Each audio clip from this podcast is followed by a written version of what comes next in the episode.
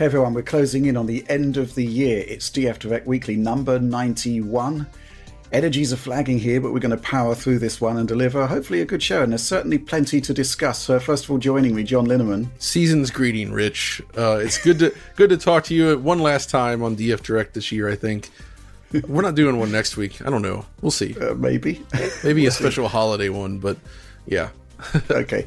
And uh, looking suitably festive, Alex Battaglia. Ah, hello. what um, was that? what, what on earth? I was just, I was just reading up on something about the holiday season uh, on my laptop here really quickly. Okay, you know, I was just thinking reports. maybe this was some uh, mechanism to scare children.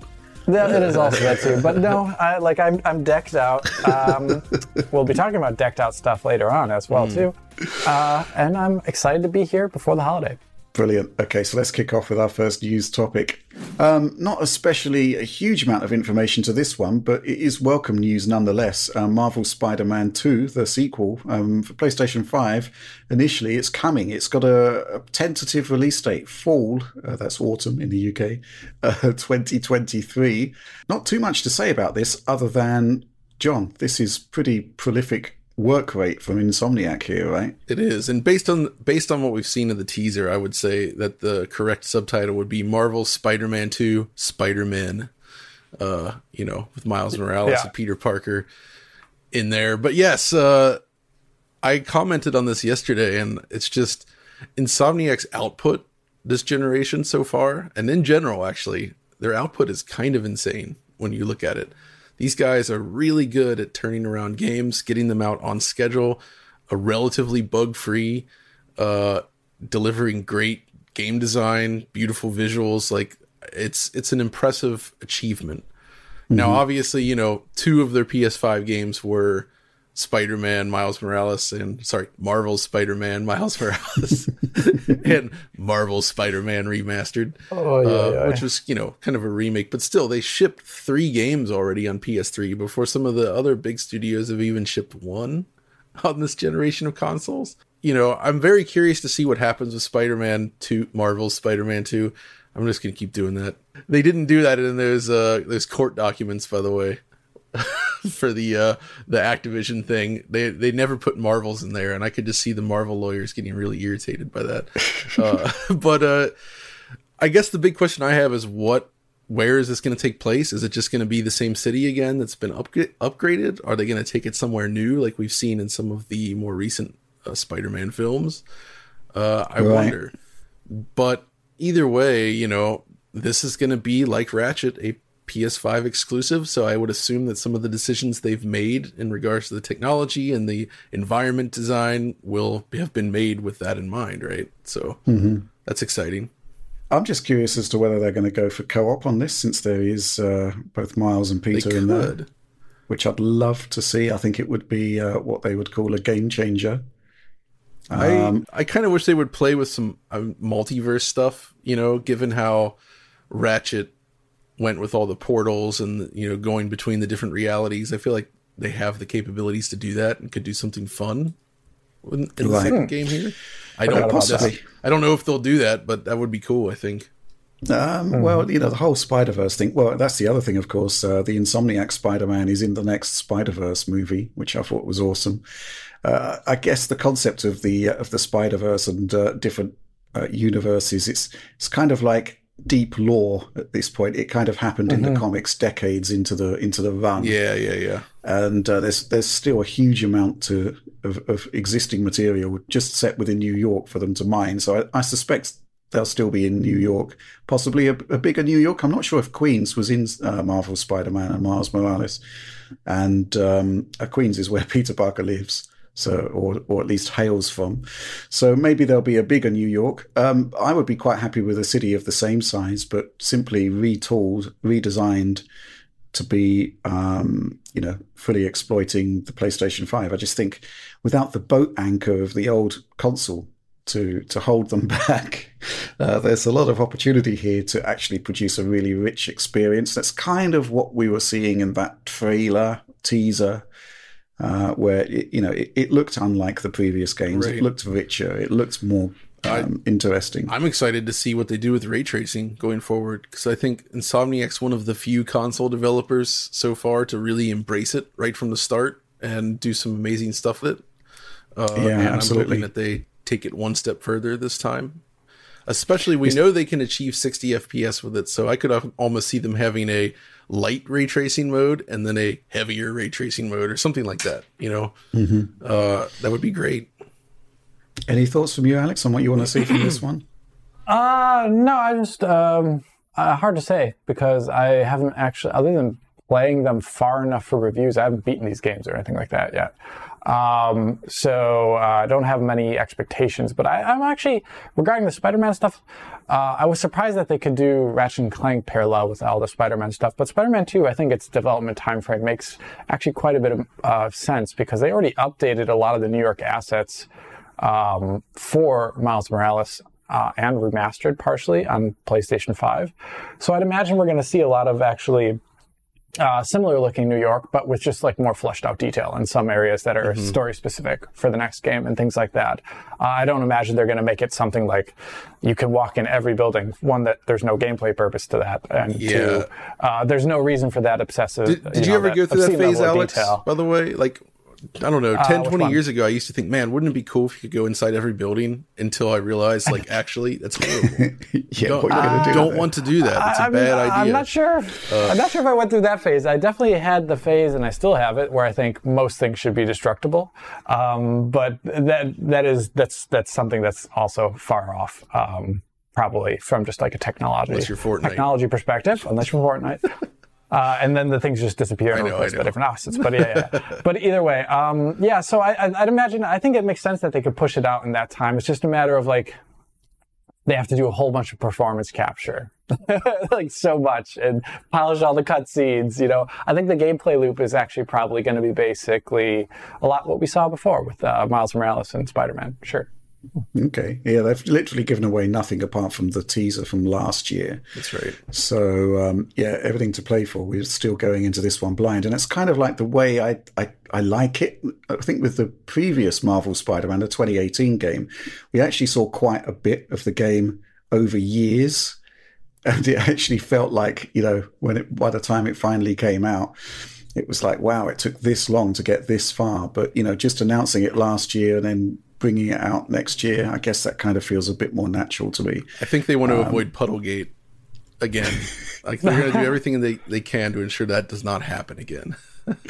I've got to, uh, while we're here, while we're talking Spider Man, I've got to highlight Alex's uh, Spider Man meme in the uh, Portal oh, RTX video. Oh, good. I'm happy people yeah, like that. that. Which is just yeah. awesome. you, you, you use the Spider Man meme to basically explain hybrid rasterization and RT and path tracing. This is just awesome. Yeah, thank you, Spider Man replaced Turok. Uh, I, had, Joshua. Yeah, for, for, that one, I thought it was just Jermaine for some reason. I have no idea why. I just liked it when uh, the reflected version popped up in the mirror. that was the that was the crowning glory of that. I think that's all we've really got to say about this. Except obviously we're hugely excited about it, and uh, more to the point, it adds to a 2023 that's already heaving. Oh with, yeah, uh, oh, my with, goodness! With big game yeah, releases. We're going to be we're going to be extremely busy, and um, can't wait to to see all of these games. But Spider Man especially, I've got a feeling it's going to be awesome. So brilliant stuff. Uh, let's move on to the next news topic. This one came out of nowhere last night. um, essentially, uh, Hideo Kojima, Kojima Productions, Death Stranding, it's turning into a movie. And um, not a huge amount of details given other than the fact it's coming. But John, you've completed the game. Can you see Death Stranding as a game transition into a movie? I mean, I would have said no, but obviously that is happening, so it's difficult to argue with that. Why? Why uh, no? So the reason I said is because the game design itself is built around this like concept of loneliness, and that is something that can be communicated in film, obviously, but it's the cinematic moments only work when they're contrasted against those moments of loneliness and going across the landscape and facing those challenges. Like you're you're on that journey in a way and it's one of those few open world games where it actually did feel like you were making your way across like a huge swath of land and uh actually trying to survive in a way it was pretty engaging in that sense, and just all the mystery and weirdness of it. I feel like that stuff works pretty well within a game, but I don't know. Translating that to a film takes a a lot of filmmaking skill. It's not an easy task to pull off, right? And Kojima, I, I don't know how did did they say if Kojima's involved in the film, or is this? I would assume to some degree, he's not going to pass up an opportunity to work on a film, right? On a film, yeah. but, he's been wanting to make films ever since like the first Metal yeah, exactly. Gear, so, My only like... suggestion though is I think the they should cast um, Geoff Keighley as Norman Reedus. I think that would be perfect. oh my yeah, word! I would be. I'm just trying. I'm just reading the press release here with a with a view to figuring out um, what's what's, what's going, going on. on. and the answer is uh, not a lot. um, okay. But it's saying Kojima under his Kojima Productions banner and Lebovici under his Hammerstone Studios banner will develop Hammerstone. and produce, with Hammerstone also fully financing. Kojima Productions US and Allan Ungar will executive produce. So Kojima is producer. He's it, there's no indication that he's writing. Yeah. Or, or, or, there's not even any indication of the extent to which he's involved with the plot or whatever. Um, I think it's a really curious turn, and um, obviously Geoff is a lock. But what about Norman Reedus? What about oh, Léa Seydoux? I think they'd all be in there.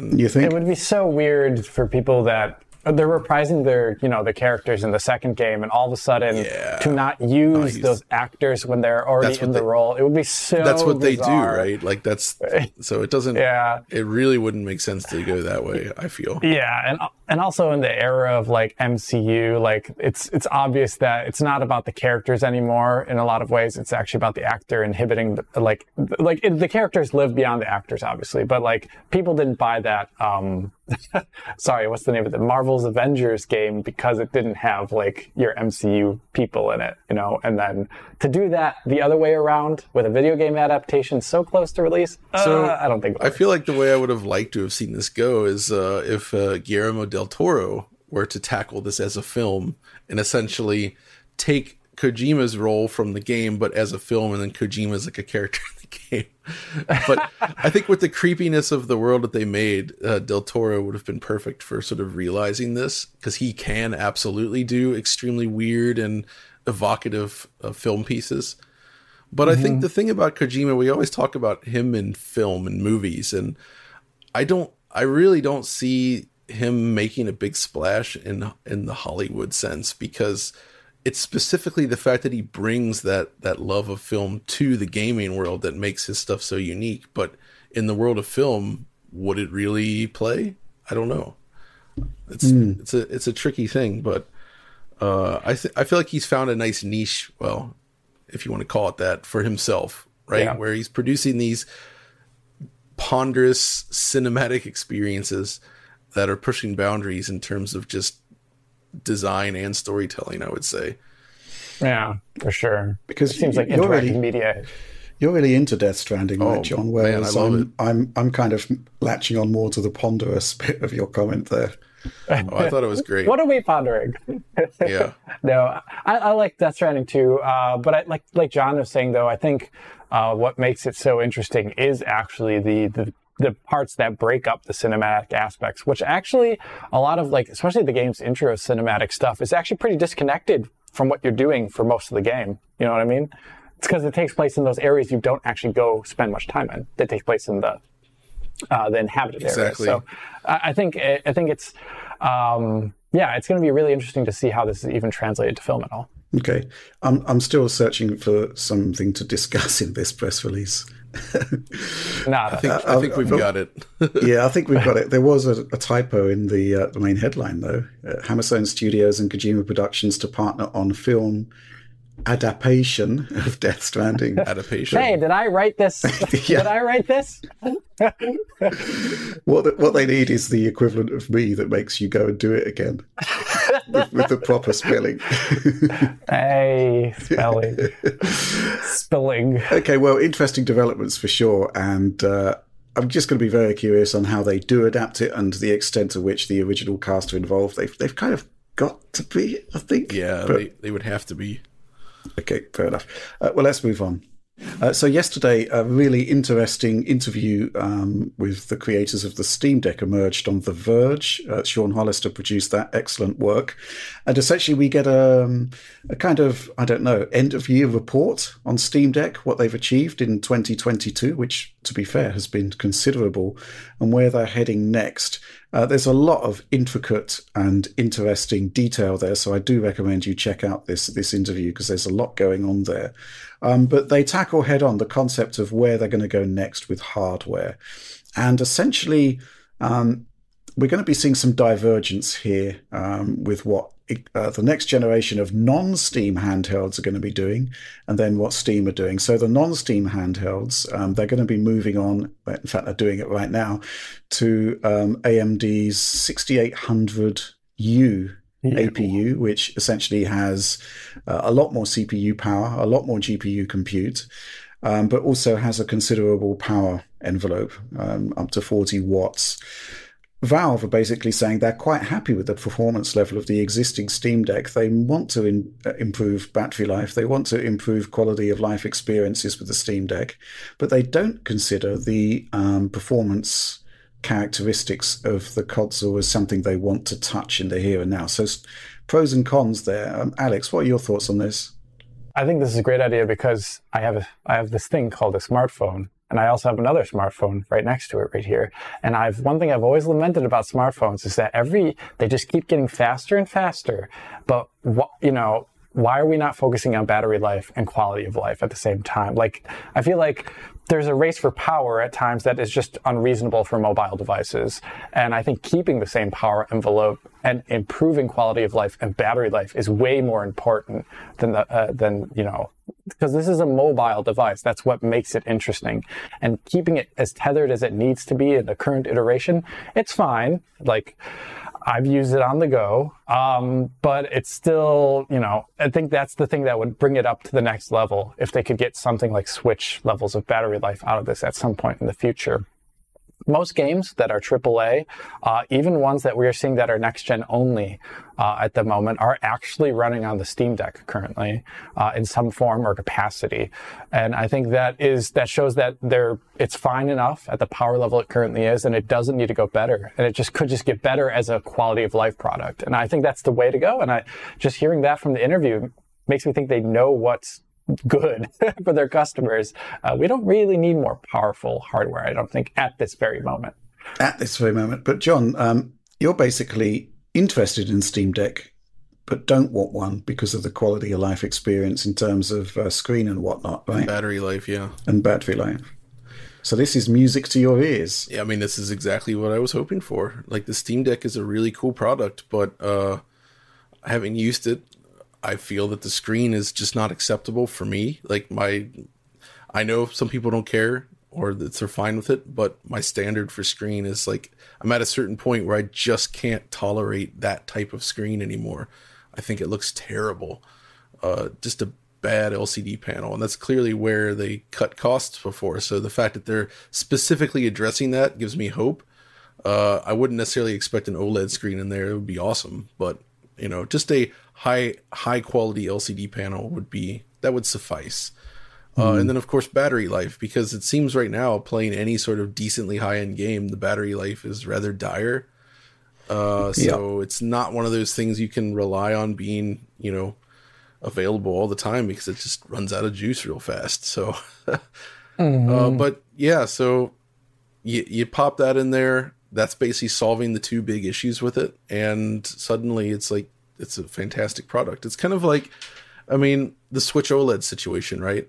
The Switch OLED is not more powerful, but I think it's a much more pleasant device to use. It just it feels much more premium, and a lot of that's just down to the screen. So, uh, I would like to see that for Steam Deck.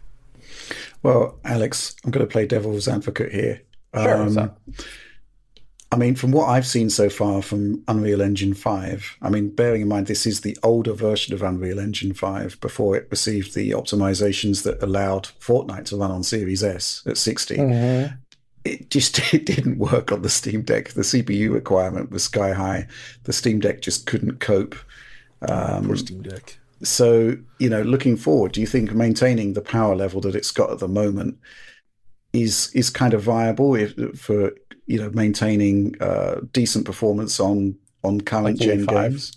Yeah, UE5 is definitely a, uh, a wrench there thrown into the machinery. It's a little bit hard to because I haven't tried any UE 5.1 software mode lower settings on it yet.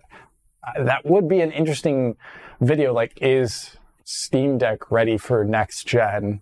And like what? Because Fortnite, I don't know if you can run Fortnite. I don't think you can. I think the anti-cheat stuff would stop it working, and you. Uh, You'd need, yeah. yeah. you'd need it to be running on uh, Epic Game Store as well. It, it adds further complications. You could certainly yeah, test it under Windows. Yeah, that that could be maybe an interesting thing and say you know like with the caveat this is windows and it, could run better elsewhere oddly enough um, that would be an interesting video in its own right quite honestly um, but yeah I, I, mean that is yeah so I, I think it's honestly not the worst like straight just my opinion is it's honestly not the worst thing in the world if steam deck can't run ue5 games that well um, yeah but it does i mean virtually every game every major aaa title is going to be UE5 within a couple of yeah, years based on the current that, that, trajectory.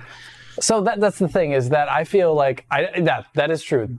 Playing devil's advocate about this, like it, that could mean that the future viability for AAA games on the deck is compromised. We'll have to obviously test this out. We don't know at the moment.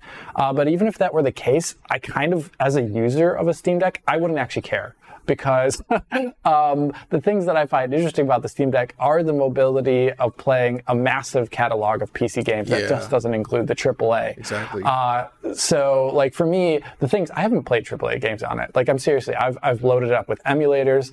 I've played like older games on it, a lot of older games that I, am just like, oh, it'd be fun to play this on the go.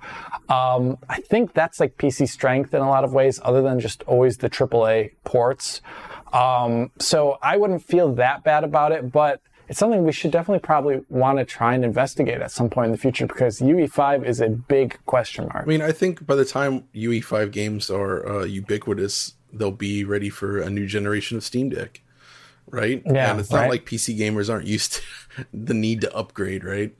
And yeah. the original Steam Deck will continue to play a wide range of games on Steam, as you noted. The library is gigantic. So you know the inability to play some of these top end games i don't see it as a big deal either. And it's just kind mm. of you know at the moment yeah, yeah, at least yeah for sure. Like, well the good news is i've got um, i've still got windows installed on my steam deck. Uh, i didn't switch back to steam os so i might well give fortnite a go and see what's yeah. going on there. Actually rich though raising that is an interesting point because a lot of these other handhelds from other develop or other companies are pushing more powerful hardware than the steam deck and also yeah. with a better form factor but the experience seems miserable. Like Windows just isn't really nice to use it's on not a handout right? gaming device, like that's the thing that valve got right with the steam deck is they actually Absolutely. managed to bring the console like experience to the pc where it's got proper like sleep modes and it just behaves and the U- the way the ui works it all feels like it's built around the device it's a it's a very seamless experience versus like you know an aya neo whatever beautiful looking devices uh, you can run tons of stuff on there, but the actual user experience is not very good.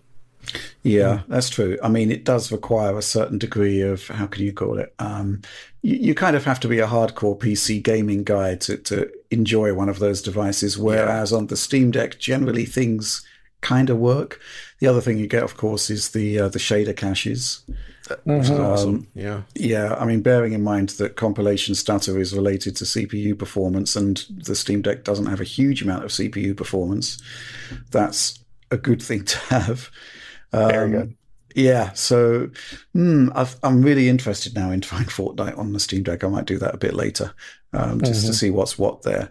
Uh, from my perspective, I think what's interesting here is that um, in addition to talking about Steam Deck, they're also just interested in um, the concept of PC as a handheld taking off. So they're not actually against these 6800U devices that are coming from other manufacturers. And in actual fact, they want to embrace them and bring them into the Steam OS ecosystem, which I think is awesome. That'd be good.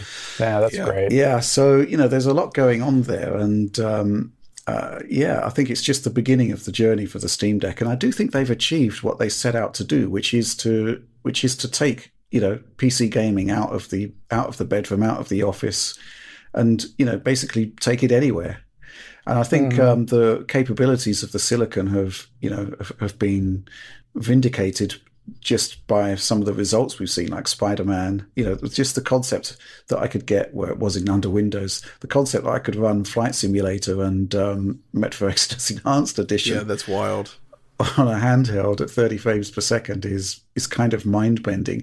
It speaks to the power of the RDNA 2 silicon in there, but also the scalability of PC games and how much performance you can save by running at lower resolutions. Yeah, it's, it's been kind of eye opening from, from that um, perspective, and it's it outstripped my expectations tremendously. So I think you know, pat on the back to Valve for doing something really quite interesting here. The sales have been phenomenal as well, well north of a million million units now, which you know for a device you can't buy from Amazon or from a shop, I think is is quite remarkable, and audience reaction to it has been really good.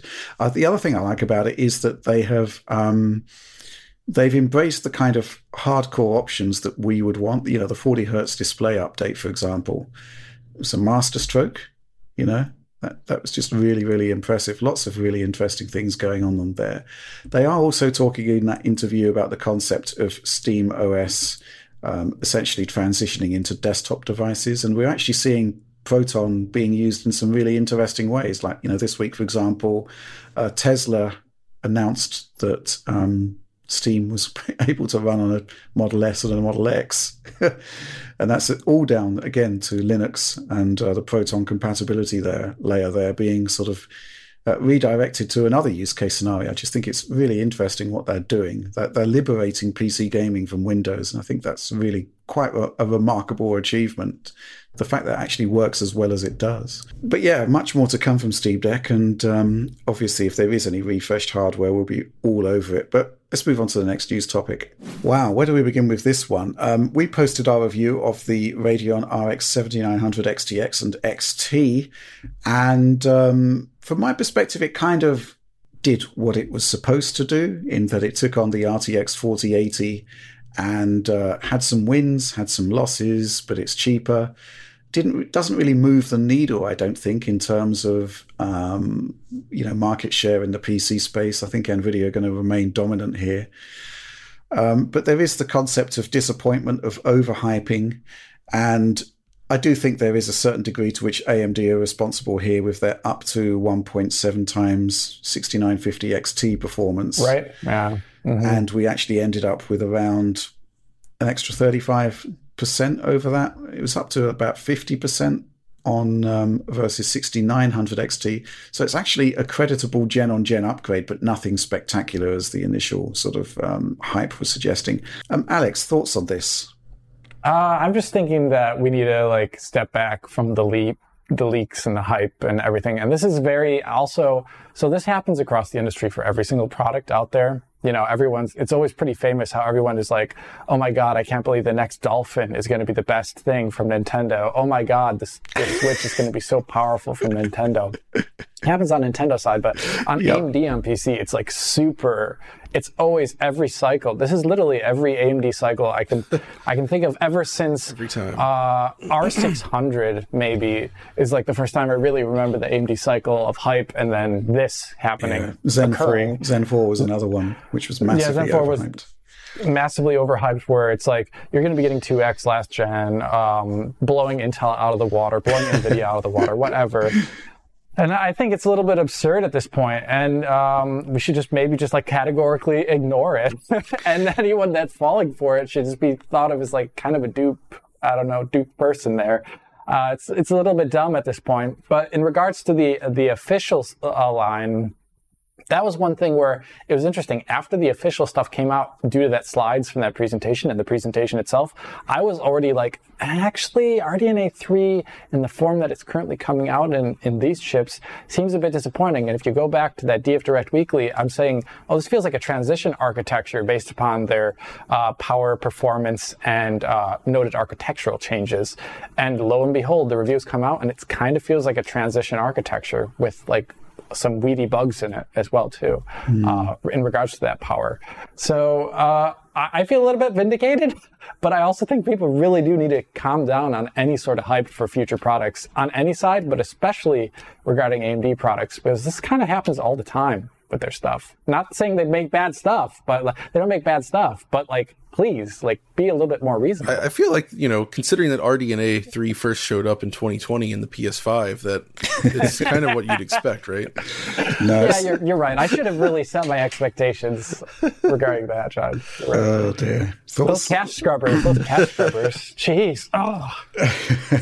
um, uh, where do we begin with this? I think um, if you actually look at what they're doing at the actual engineering level, the whole chiplet thing, the concept that it works at all, I think is kind of borderline miraculous for a GPU architecture. So I think AMD deserve kudos there. I do think the evidence is mounting up that there are certain bugs in the uh, driver and possibly in the hardware itself. Um, in terms of the hype level, um, it all comes down to that 1.5 to 1.7 times slide.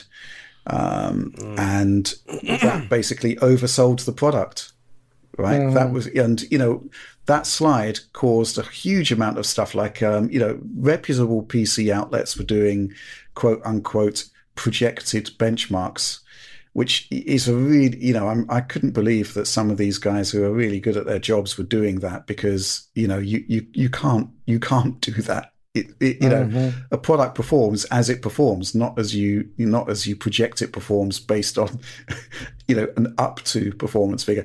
The other thing, of course, is the whole up to thing, which, um, you know, my AMD contact told me, well, you know, it's up to that depending on the power of your CPU. Clearly, it isn't. It's, it's, yeah. I think that there is a genuine case now that they basically picked the highest performance differentials between two runs on the two separate architectures and said, well, this is the, the biggest increase. Well, Rich, let's let's run with maybe, that number. Maybe it's more literal than you think. And when they say up to, they literally mean you know those instances where you look up at the sky in a game and the performance on AMD just skyrockets.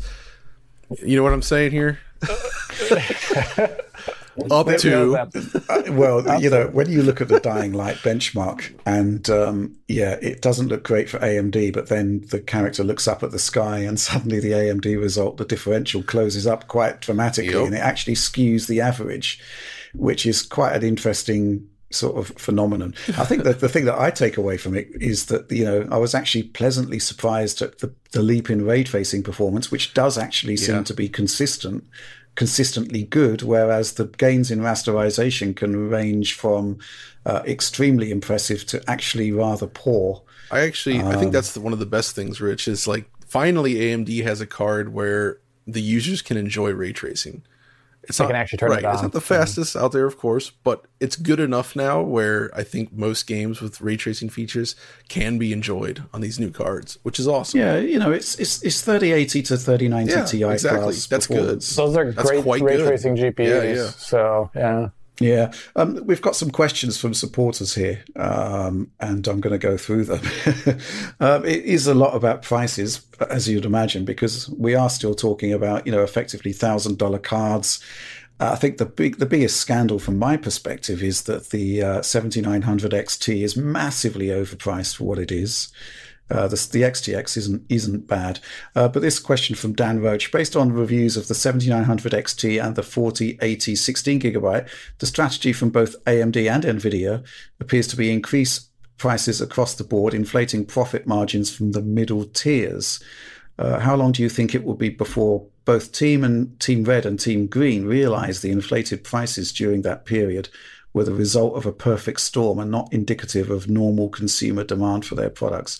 So, Alex, what I think Dan's saying here is that they've overpriced these cards based on mm. on the sort of crypto boom price points that were established. Yeah. Do, you, do you think that holds water? It, ha- it, holds a little bit, but also you've talked about countless times, Rich, that the you know the price of producing these wafers and the fact that Nvidia, yeah, and, uh, Jensen commented on it himself before. So like the cost of the production is going up, but one thing your reviews uh, talked about regards to the 4080, Rich, uh, was that the price performance uh, kind of goes down as you go down the stack, yeah. which is the which is the opposite of what we want and the opposite of historical. Yeah, and it's uh, like exactly what GP the 7900 stuff. XT does as well. Yeah, and which is awful. And yeah. that's the awful part about all this. And I think the thing that actually may change it is a lack of demand. Uh, yeah. I actually, I think that is probably it. Just people not buying things uh, that will force NVIDIA's, you know, these are publicly traded companies to, uh, and things like that. They have to answer uh, not to just the CEO, but they have like there's other concerns here. they have to, you know, keep generating profit, and it's all about growth oh, and all these things. They can't be contracting, so growth, growth, growth. they have to figure out new ways to uh, excite market demand at that point, and that may mean cutting prices, and it may mean introducing new products. Uh, so you, uh, there could actually arguably be a super line that comes out in the future, or something like that, or a TI line in the future for this generation, or the you know 50 series for AMD as well too that could help rectify a lot of these issues we have uh, regarding price performance. Maybe, but that's also assuming that the consumer pressures are high enough. Well, the, the 408012 gig, which is now a 4070 Ti, it's essentially been confirmed at this point. You know, the question is, is that still going to be a $900 card or are they going to take a haircut on that? If it's 800, I can actually see it being quite reasonable um, based on the benchmarks we saw, factoring in cost per transistor, factoring in the fact that inflation is, you know, is a very real thing. You can't really ignore it. And it, maybe it'll hit the mark. I'm really interested in testing that card. Um, this question from SJ33 in brackets, Jake. Hi, Jake. You always do that, Alex. I like Jake. Like, Jake's a good guy. Hi, Jake.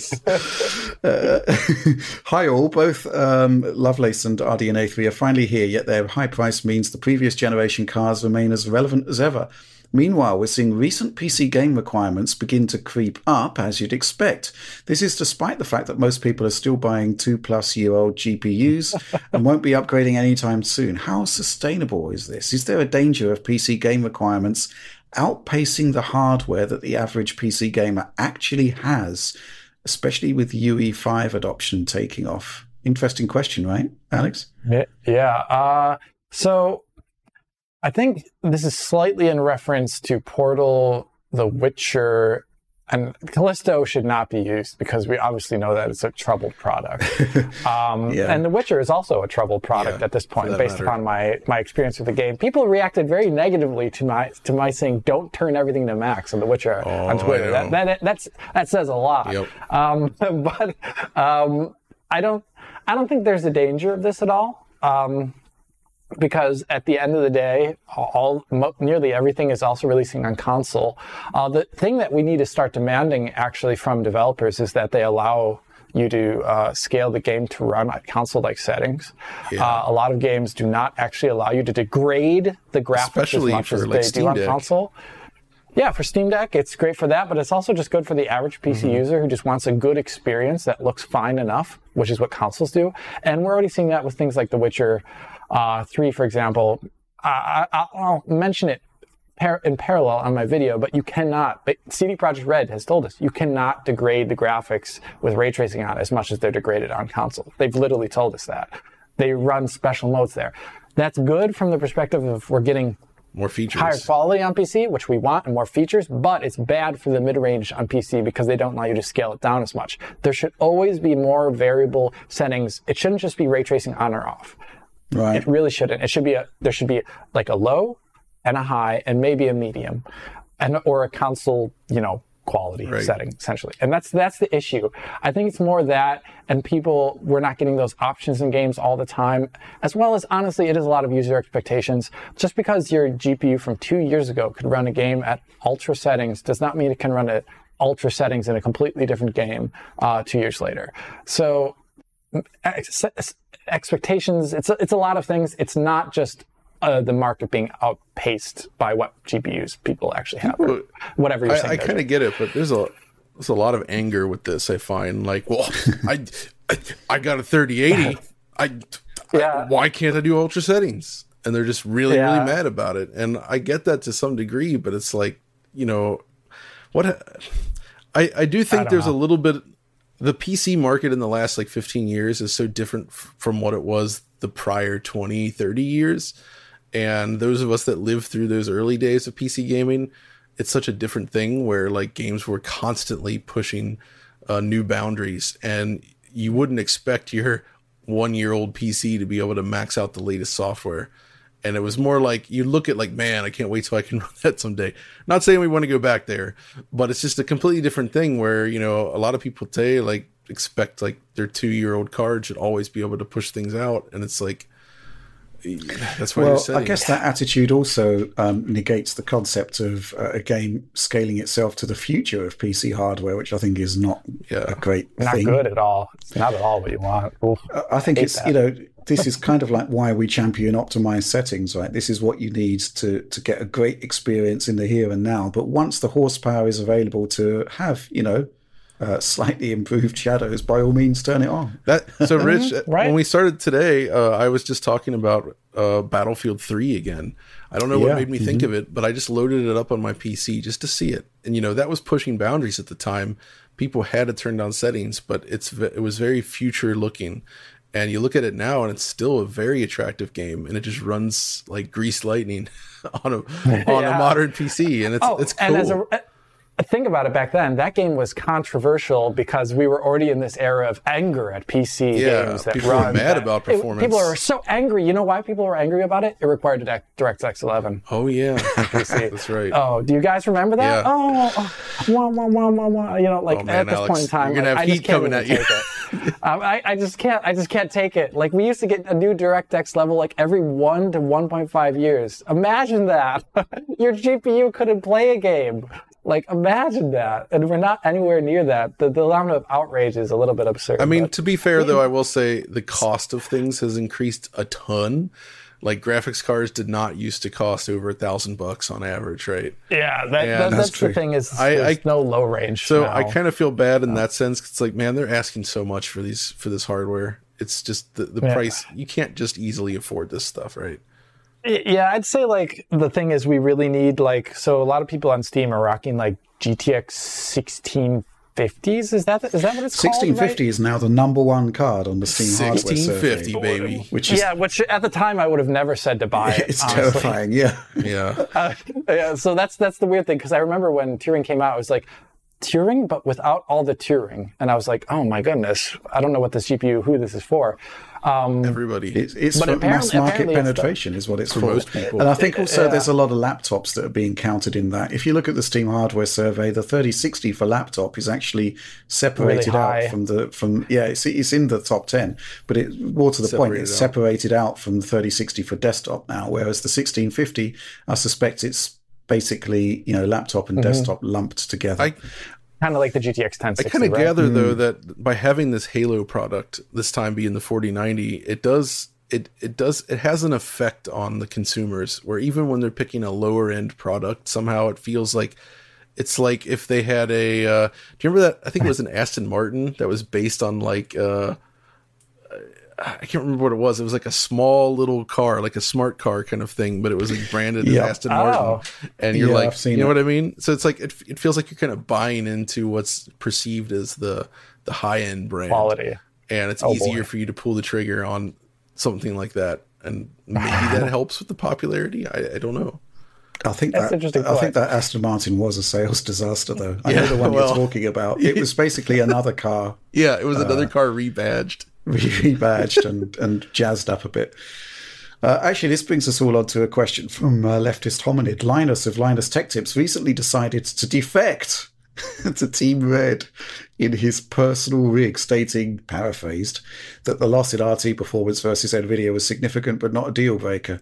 I was wondering if you all had any thoughts on this matter, mm-hmm. particularly Alex. I do think it a bit odd that if you're as wealthy as Linus, you're not going to buy a 4090. Right. That, that was my That's thought. What, I- what I was going to say. like with all like, the hardware what? he has access to and just Yeah. the amount of money that he's bringing in and just like why why would you not just go for the best card it doesn't make any I mean, sense it makes a really good video, uh, to say the least, and a video title. baffling. But uh, that's about it. Yeah. Well, what are your thoughts on this, Alex?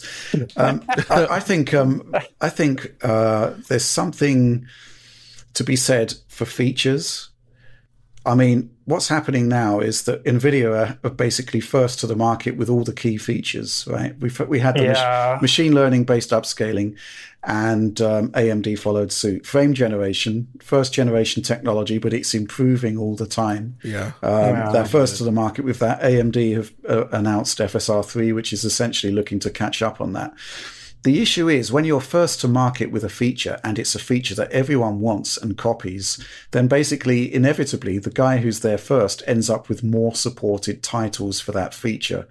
So, you know, ray tracing, for example, it, you know, it runs better on NVIDIA. And I think a key part of that is because the games are developed on NVIDIA hardware.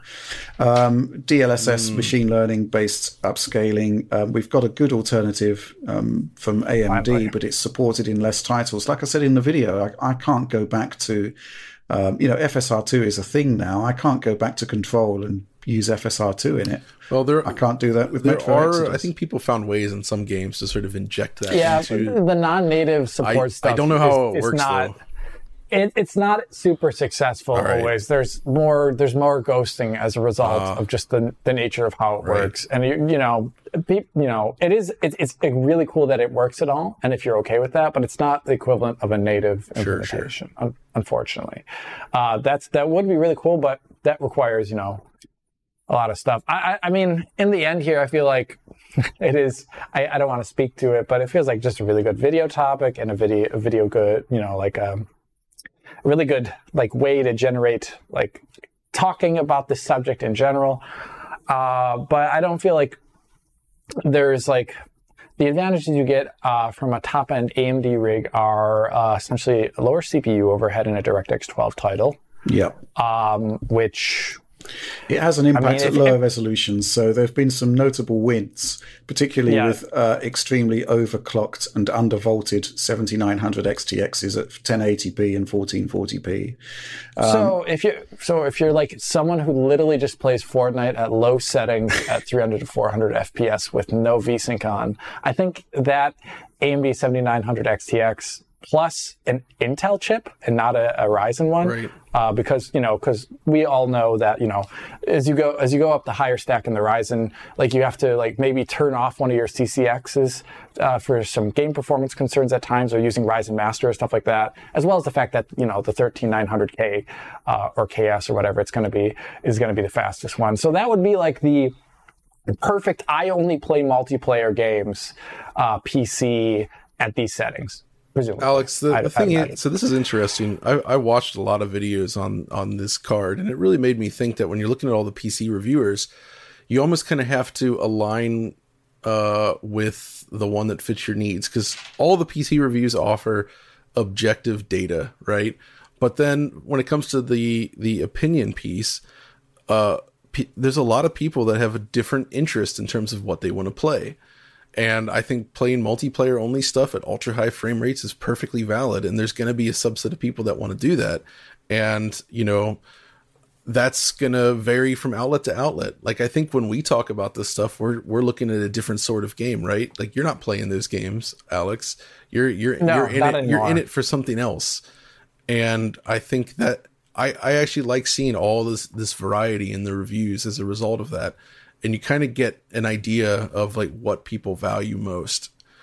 And but then again and still with this linus thing i it, it doesn't really seem like there's any the the 4090 is just better all around. Like and it's not it's not like the the xtx is actually trying to compete with it either right? It's not it's not designed to match the 4090 it's going for the 4080 It's also a little bit of like extreme diminishing returns in those rasterization titles because we've talked about it before where rasterization performance at this level is already kind of absurd. and also often more limited by cpu than gpu Yeah, so like that's the thing and it's like uh, is is is 30 to 40 more frames per second at 200 FPS a much more, you know, valuable investment at like 1080p for example than being able to play like the next gen game as well with ray tracing on and stuff like that.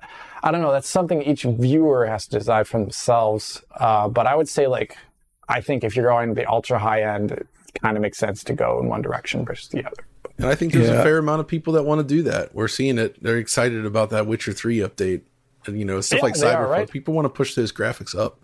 And, you know, Mm-hmm. it's uh that's a, maybe a different crowd than the multiplayer only group. Well, there's sure. uh, there's essentially now products for everyone. Yeah. right? I mean, if you're if if you want pure rasterization performance at a certain price point, that's what you've got. And I think, you know, that's the point I was trying to make in the review, which is that, you know, depending on your priorities, there are perfectly valid use case scenarios for an XTX purchase rather than a 4080. However, on balance, you know, I think the, um, uh, the reaction, the negative reaction to RDNA 3 in general suggests that maybe this concept of uh, that particular balance isn't as widespread as we may have thought. But um, I guess we're going to wait and see what happens. Um, I'm still sort of, I still think we need sort of uh, some sort of closure on why you know Forza Horizon Five and Gears, for example, they the, the, performance is basically scaling with power versus last gen. There's there's no architectural gains. Well, it's like you know yeah, a tiny architectural gain. Um, so it is kind of weird to see those those results.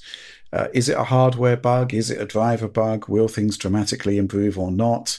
Um, that's that is the question. But yeah, I mean, certainly caused that was plenty, a good topic. Of, plenty of drama this week. yeah. The thing is, everybody always wants the underdog to do well. I think there's that's, the, the, that's kind of what's driving the interest in AMD here. And with RDNA 2. uh, I know, um, John, you got some heat for saying that AMD weren't competing at the top end when the 6900 XT could, could kind of get within striking distance or even beat the 3090 and 3090 Ti. But very definitely it is the case now that top end is is occupied by one player only. Yeah, uh, yeah. with Nvidia. Um, so you know, there's there's compromises being made there. Um, I'm going to be interested to see how the stack kind of uh, works moving down because the, as I said earlier, the 7900 XT is overpriced, and as I said in the review, I'm now concerned that everything going down the stack is going to be overpriced. overpriced as well. Yep. So the first indication of whether that is true or not from green that the green team is going to be this 4070 Ti and the extent to which they would be see. very smart to keep that price down as low as they can. Yeah, absolutely. What happens though. Okay, next news topic. PC Returnal. We've been talking about it for months. Uh, I think um, uh, the developer Housemarque, actually leaked it themselves in a presentation. It is official. It is coming, and um, there's been a recommendation that the title should uh, be running on PCs with 32 gigs of system memory, which is significant, is it not, Alex? Yeah, that is significant. Uh, it it may not be arbitrary. I mean, I do really think okay, so it can be completely arbitrary because minimum recommended specs um, haven't meant too much for a long time yeah. uh, because they're not specific. They don't say what they're doing. But at the same time, I trust Housemarque a little bit in regards to certain aspects of this. For example, uh, they mention, uh, I just want to bring up the Steam page so that I actually have this in front of me. I believe it was a 5700 XT. For what? And a and a 2070S uh, for oh, the GPU recommendations. It's, it's 6700. 6700 XT, that's what it was. So that's a, that's a meaty card. And yeah, as is a super meaty card. As is the 2070 Super. So that is kind of like uh, performance it's, that's in line with the consoles. Yeah, that's the thing. It's like looking for it's on the AMD side. It's quite a bit higher actually, mm. uh, and the 2070 Super is around where I would put a rasterization level PS5 in a title that is more balanced. Uh, so not your your weird, you know, like Modern Warfare 2 or something like that. Um, but you know, I, that's where I'd put it. The rest of it, though, uh, you know, 32 gigs. I'm trying to think of honestly where the game is doing a lot of weird stuff with memory. Uh, like I don't have it profile in front of me, but like just thinking back to the game, you can go into like those matter transporters uh, that move you around the level, but it like scrolls you through the level in like a stream. Yeah. So it's not like instantaneously not going there. It shows you moving exactly. It shows you moving, and I I don't remember what happens when you go to between zones. Do you recall, John? Does it like bring you mm. immediately Ratchet and Clank style through to another zone I or something like that? Remember actually. I f- I don't recall if it does exactly. I feel like no. Um, I feel like there's a little bit of a loading point there, like short, but I don't think it's like you yeah. directly transition. I don't think you just transition from one to the other instantly or anything. But I I can't yeah. remember. Uh, I feel like maybe falling down a giant hole and the one and then landing at the bottom. It's it's been a year since I played through it. Yeah, exactly. So I, I I'm just 32 gigs is a lot of PCs have 16 now. 32 is a bit excessive uh, for a game. It's not the first time we've seen this pop up and recommended the the very high and ultra high settings or whatever they were for Spider-Man Remastered also recommended um, you know, sure. 32, but I didn't really ever see it skyrocketing I'm in more my curious just to see how this there, runs so. in general because Housemarque is typically known for doing some pretty crazy optimization. And there is at least a decent chance that this could be one of the few Unreal titles with minimal to no shader comp stutter, maybe. Like Yeah, I feel like these guys would be really acutely aware of that problem and want to avoid it. I, I, I, I, I'm also like I'm worried just as much as everyone else about UE4 games uh, whenever they come out, but I do get a feeling like this is a developer that knows a lot about technology, um, and so I think they would try and get rid of that completely. Um, and I'm hoping they haven't. And we've also seen with the Callisto Protocol that it, like, if a developer is technically minded, they can do a lot about this really, really quickly.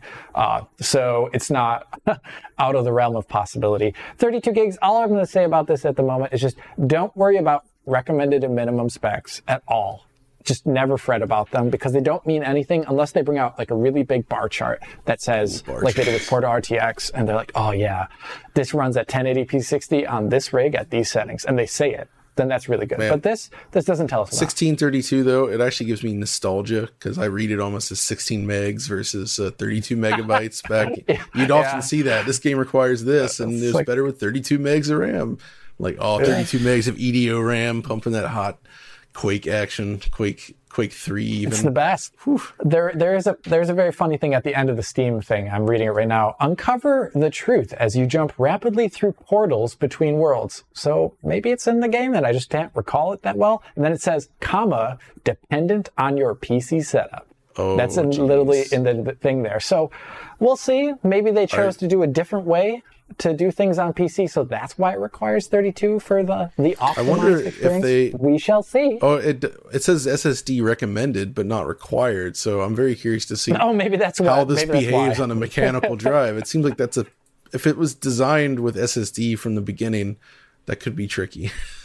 Yeah, so like yeah, so that is the interesting thing actually. So if they if they were actually uh, benching your SSD or your HDD before the game starts, they could choose technically different paths about how they do loading. exactly. Uh, like in terms of like how much is reserved, how much is actually uh, you know like loaded when you get into the game and all these things. So maybe that's what it's about, but we'll have to see. We'll just yeah, have to see. I guess um, we're going to return to your manifesto for PC gaming in 2023, Alex. But We these, should do it. these system requirements don't tell me anything really, uh, other than you can run the game at these at these on these components um, or equivalents. Doesn't tell me Mm-hmm. anything about the resolution and, and frame rate I'm going to be getting. So therefore, you know, it's kind of pointless. Um, but there we are. yeah, We need that Windows Vista game performance index thing back. yeah. bring it back. Um, we're going to move on to a new topic now. Uh, just quickly, um, we're going to be talking about uh, High on Life, which released in a pretty dreadful state on Xbox consoles. We were all set to produce a video on it, and then they patched it literally on the day that John finished the video. The video is available now on uh, for Patreon supporters to, ch- to check out. There was no point putting it live for the general audience uh, because it would essentially be, um, you know, basically a critique of a game code that experience that no longer exists.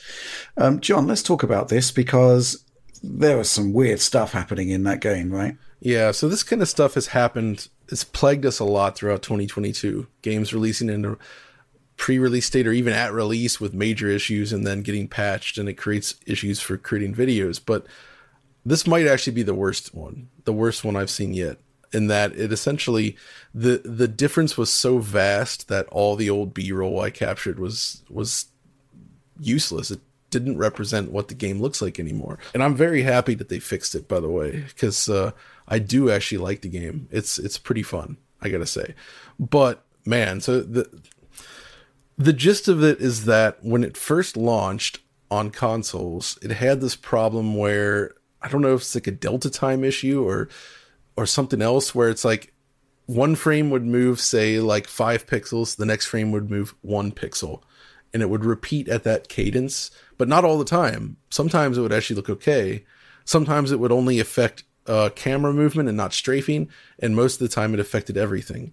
And it also affected animations. And animations would actually do something like you'd see a move uh, five pixels one frame, but then like negative one pixel the next frame, the next frame. So it would snap back. So it was almost like this like judder kind of like stair steppy movement that was really unpleasant. And the whole game was just slammed with this. And the thing is though, is like you see all the comments because people started playing at the same time I did, and they're like, "This runs like bad. This is bad. The performance is bad. What's going on?" Obviously, the first thing I did was pipe it into our frame rate analysis tool, and I was surprised to see on Series X, oh, it's actually a locked 60. Huh. yeah. And it's because of this weird way that they're updating the uh, all the movement, where it it effectively looks like a an even jerkier version of 30 FPS um, but mm-hmm. it's actually updating the game every frame. So they like did the legwork to get this running at 60, but then something went wrong. And obviously, it couldn't have been too severe because they fixed it very quickly. Um, but as a result, you know, all my old footage was recorded with this issue, so it just looked bad. It's choppy. It was it was really unpleasant. Um, and I'm I'm not entirely sure how games ship in this state. I know there's so many problems that come up right before throughout development. It's tough to ship anything at all, but this is something that is so obvious. Like you just play it for for just 30 seconds and you're immediately wondering what the heck is going on. And it was unacceptable performance. Uh, and so all of that is covered in that video. So you, at least it's sort of like a showcase of what happened with it and then I added bits to note that okay, this has been fixed. But that's not to say everything's been fixed. uh, the last gen versions did not actually receive much of an improvement, and they made a weird decision where it's essentially the frame rate's allowed to remain uncapped, but it's usually barely above 35 FPS. And it has an adaptive VSync. So if you're playing on like the One X, it's just nonstop screen tearing, uh, tons of judder. It just feels it's so bad and the loading time so long after death like 40 plus seconds often uh it's i i question why they released that version at all. Like it's not pleasant to play. It's bad. It's a bad version of the game which is to me unacceptable anyway because it's not pushing any visual boundaries. And uh, I don't understand what's going on there with the loading either, but clearly it was not optimized for those for the older Xbox One platforms.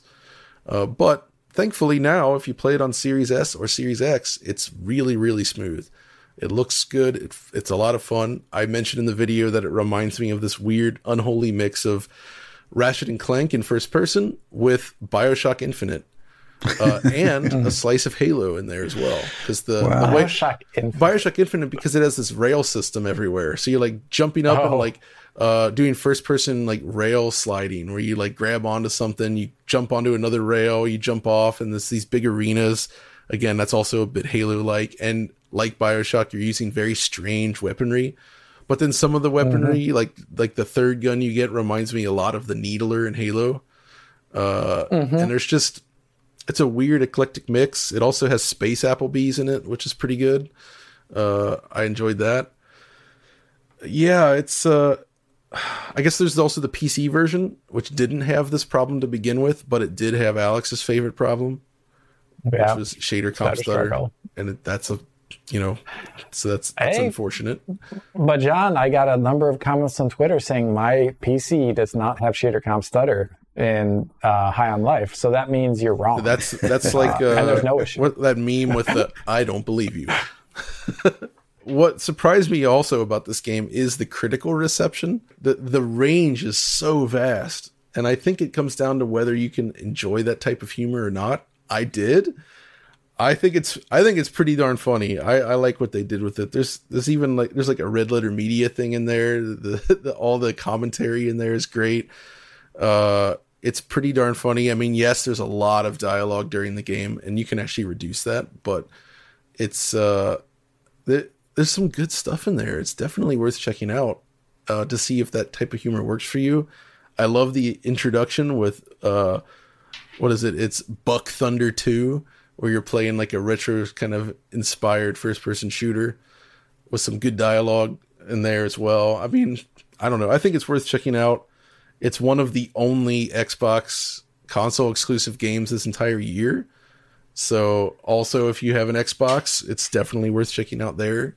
Um, but I was I was genuinely shocked when I saw the Eurogamer review gave it an avoid, which you don't you don't see avoids very often. But the whole this last month has like shaken my uh my tastes or like my I know I have slightly quirkier tastes, but the last two games, I like High on Life and I like Callisto Protocol a lot, and most critics, many critics, seem to despise them. I'm like, what's going on here? like, am I so out of touch? No, it's the reviewers who are wrong. yeah, I, I don't get it, man. I I I, I like bad games. Uh, there we go. you got me on record.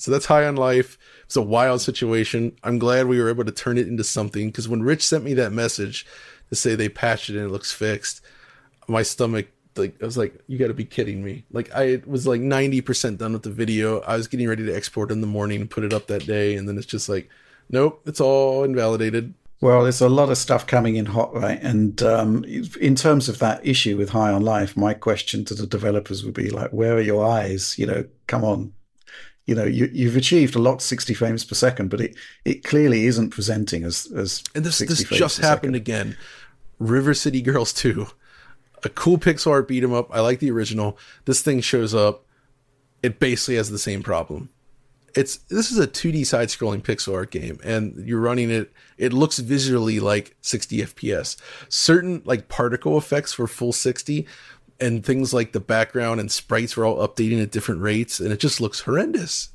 And i'm just like how? How do you how do you not see this as an issue and then they're like oh yeah we're already testing out a fix. And it's like but why did it launch this way in the first place? This isn't some like small bug. This is like fundamentally affects the entire presentation of the game. And i don't it's unacceptable. Like I don't think that this is an acceptable way to release anything, and it's something we've not really seen that much before. Where like such such obvious issues, like yes, performance problems have always been a thing on some games, but that's usually an actual performance problem. Now we're actually seeing performance problems caused by just settings being misconfigured or some strange thing happening. Well, there was talk end. of Callisto Protocol shipping with a wrong file in there. Yeah, Exactly. Uh, causing so. causing the problem on PC. So yeah, kind of bizarre. Okay, so we're going to close out the show with supporter Q and A. This is the uh, part of the show where every week we put up a call for questions on our Patreon, and uh, users come up with questions. We choose the best or are the ones that we're most likely to be able to produce good answers to. Um, we've had to re-record this one, and Alex isn't available. Uh, he's too busy doing the Witcher 3 content for PC, so there is a good reason for that. But um, John's here, and let's let's crack on with the questions. Uh, so the first question comes from Trans Tech Girl, and the the question is this: I'll keep this short and sweet, which is always good. Uh, what game or games would you most like to see get the RTX remix treatment? Oh, interesting question, right, John? Yeah, and I'm going to say what I said last time, basically, in that I'm going with the original Unreal and other Unreal Engine based games from that era. That first generation of Unreal, I think, is a really interesting time. Those are still beautiful games, and uh, man, I, w- I want to see Unreal get the RTX remix trees, but also stuff like you know Klingon Honor Guard, uh, the original Deus Ex. I mean, these have already a very rich modding community, so I can imagine that they're very interested in s- experimenting with this feature to see what's possible. Um, you know, I, I I would assume it would work pretty well given the age of it, but uh, yeah. Stuff like that would be great. I still want to see the original uh, Max Payne. Somebody was already experimenting with that. I think that'll be a neat one. I wonder yeah. if Max Payne Two is possible. I can't remember what that uses. Interesting. I think Alex mentioned Splinter Cell as well. Yeah, the original Splinter Cell. I think it has a path that can run a DX7 path. The thing about that time is that a lot of PC games so the Xbox had a GeForce 3 variant GPU in it, right? So it was bringing like DX8 style features forward yeah. in modern pixel shaders, you know, for the time. But PC ports would often feature that, but they would also have to have like a fixed function uh, path for other lower tier cards. And I think I saw somebody mention that games that are designed to run on a GeForce 2 are generally good candidates for RTX Remix. because the the GeForce 2 cannot support those more advanced shaders and such. So uh, anything GeForce 2 era is kind of like fair game, I would say. Mm-hmm. Um, well, I'd like to see uh, Quake 3 Arena. That should be oh, doable, yeah. right? Mm-hmm. I would think so. And and um, but the holy grail for me, and I don't know if it's possible with RTX Remix, is basically everything that Sega ever did on Sega Model 1, 2, oh. or 3 arcade boards, which basically means, well, the question is whether those, you know, like the supermodel emulator would actually be able to access that um, uh, that fixed function path. Uh, it's been around for decades. Yeah. Supermodel. So I'm, poss- possibly. It really just kind of don't know. D- did, oh man, that's a good question. I don't know how yeah. how it's actually designed to work and how it calls the graphics card and whether that could be you could sort of inject this in there. I mean, emulators in general, I think, are an interesting uh, option. Absolutely, GameCube yeah. would be great with Dolphin. I want to see Metroid Prime with this, but again, I'm not entirely sure if it's possible. If there is the older path available, uh, PS2 maybe. I saw somebody uh, doing Tony Hawk's Pro Skater 3, the PC port, and that was actually looking pretty all right. I mean, everything's very wow. reflective to begin with when you just go with it, but uh, yeah, it's it's such a cool idea, and I really want to see what developers can accomplish with it, and just modders in general. Mm-hmm, absolutely. And obviously, we had that teaser of Half Life 2 using the Portal RTX files directly injected. Um, I think that would be another fantastic candidate. Absolutely. Well, let's move on to the next question. This one from Gabe. Um, as a 3070 owner who enjoys gaming on his LG C1, my biggest complaint with DLSS is that it has little to no impact on VRAM usage, despite the lower internal resolutions. Uh, I'd be interested to know why that is, and if there's anything NVIDIA could do about it, in theory at least. Uh, I think I'll take this one. Yeah, please. Um, um, first of all, I think um, it's quite interesting to note that actually changing internal rendering resolution um, it does have an impact on VRAM, but it's not as big as perhaps you would think. Um, and the biggest consumer of um, memory tends to be texture resolution, mm-hmm. right? Um, texture quality assets. Um, the other thing is that with DLSS, you're still actually rendering quite a lot of um, stuff in native resolution, like post processing can often be done in native resolution. Right. So it's kind of like a hybrid between resolutions, and you're still going to be using, I mean, let's say you're using DLSS up to 4K, you're still going to be drawing upon the highest quality textures, which is the main occupier of VRAM. So I suspect that's why you're seeing that, and I'm not sure there's much NVIDIA can do about it. Um, I, I, guess you as a user could turn down texture quality, but I'm not sure you'd want to at something like 4K resolution. Yeah. Um, so yeah, that's why I think we're going to be seeing uh, larger VRAM allocations proving more useful uh, moving into the future. Um, let's move on to the next question. Uh, this one from Andre Nering. Uh, the software you use to make the performance analysis is built by yourself, right? Right. Um, I can bet many people would love to have access to it, like other content producers and maybe even game developers, to help them identify common issues. Out of curiosity, didn't you ever think about releasing it to the public somehow? It could become popular if open sourced. Even if paid, some people would possibly be willing to pay for it, and it could be an extra cash source for DF.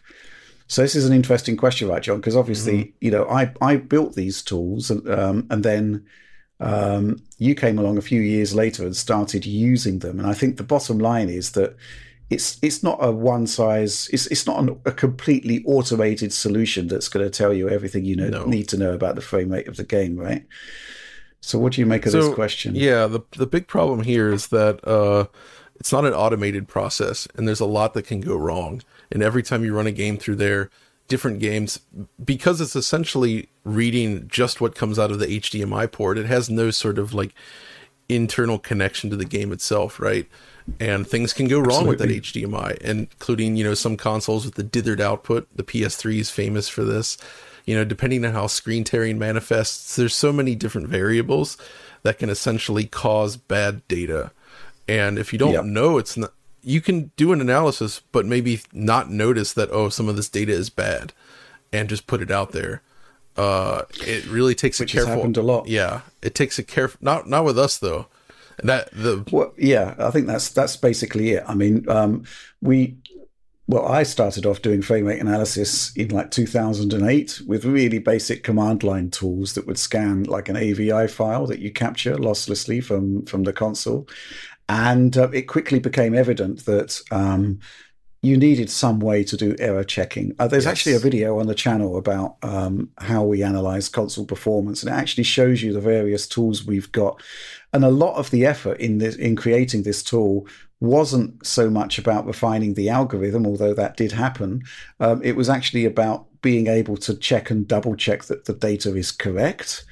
Um, because a lot of things can happen. And um, there is actually an open source frame rate analysis tool called Teardrop or Teardrop, and I recommend you check that out. And it is the sort of tool that's used by a lot of people. Um, and it's, I guess it would be fine for like VSync games uh, assuming that you're giving it the right inputs. Uh, quite a lot of That's people actually just were in, inputting like lossy data into it and getting false positives on on performance drops, stuff like that. And um, yeah, basically, I think the the bottom line in answering this question is that um, the tool's only as good as the person operating it in in a lot of scenarios. And uh, you're quite right, John. There are some consoles that have like a.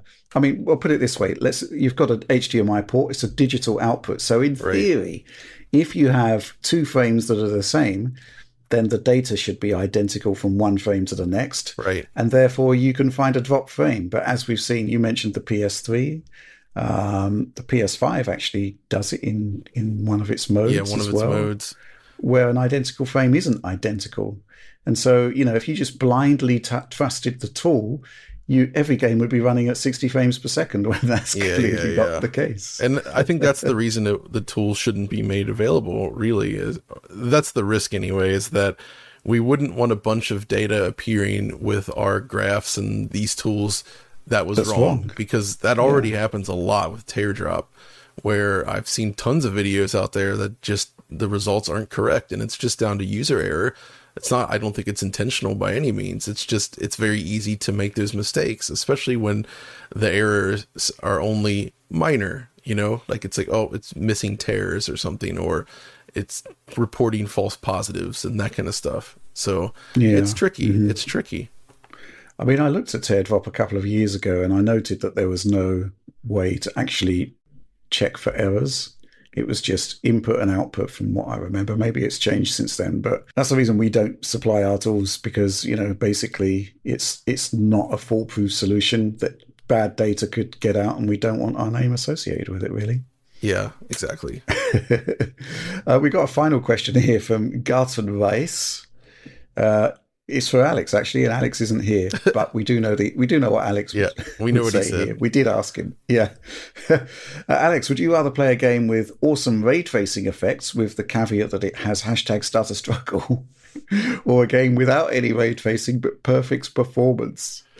Yeah, uh, yeah, he, he he wouldn't go near a game that has stutter struggle but awesome ray tracing. I think was the that uh, was the was answer. The, so the performance was... is the most important aspect for him and mm-hmm, absolutely stutters aren't worth the hit just to have beautiful ray tracing. So, yeah. Unless he had the shader butler, of course. Of course. who would come in and play the game for him and pre-cache all the, all the shaders.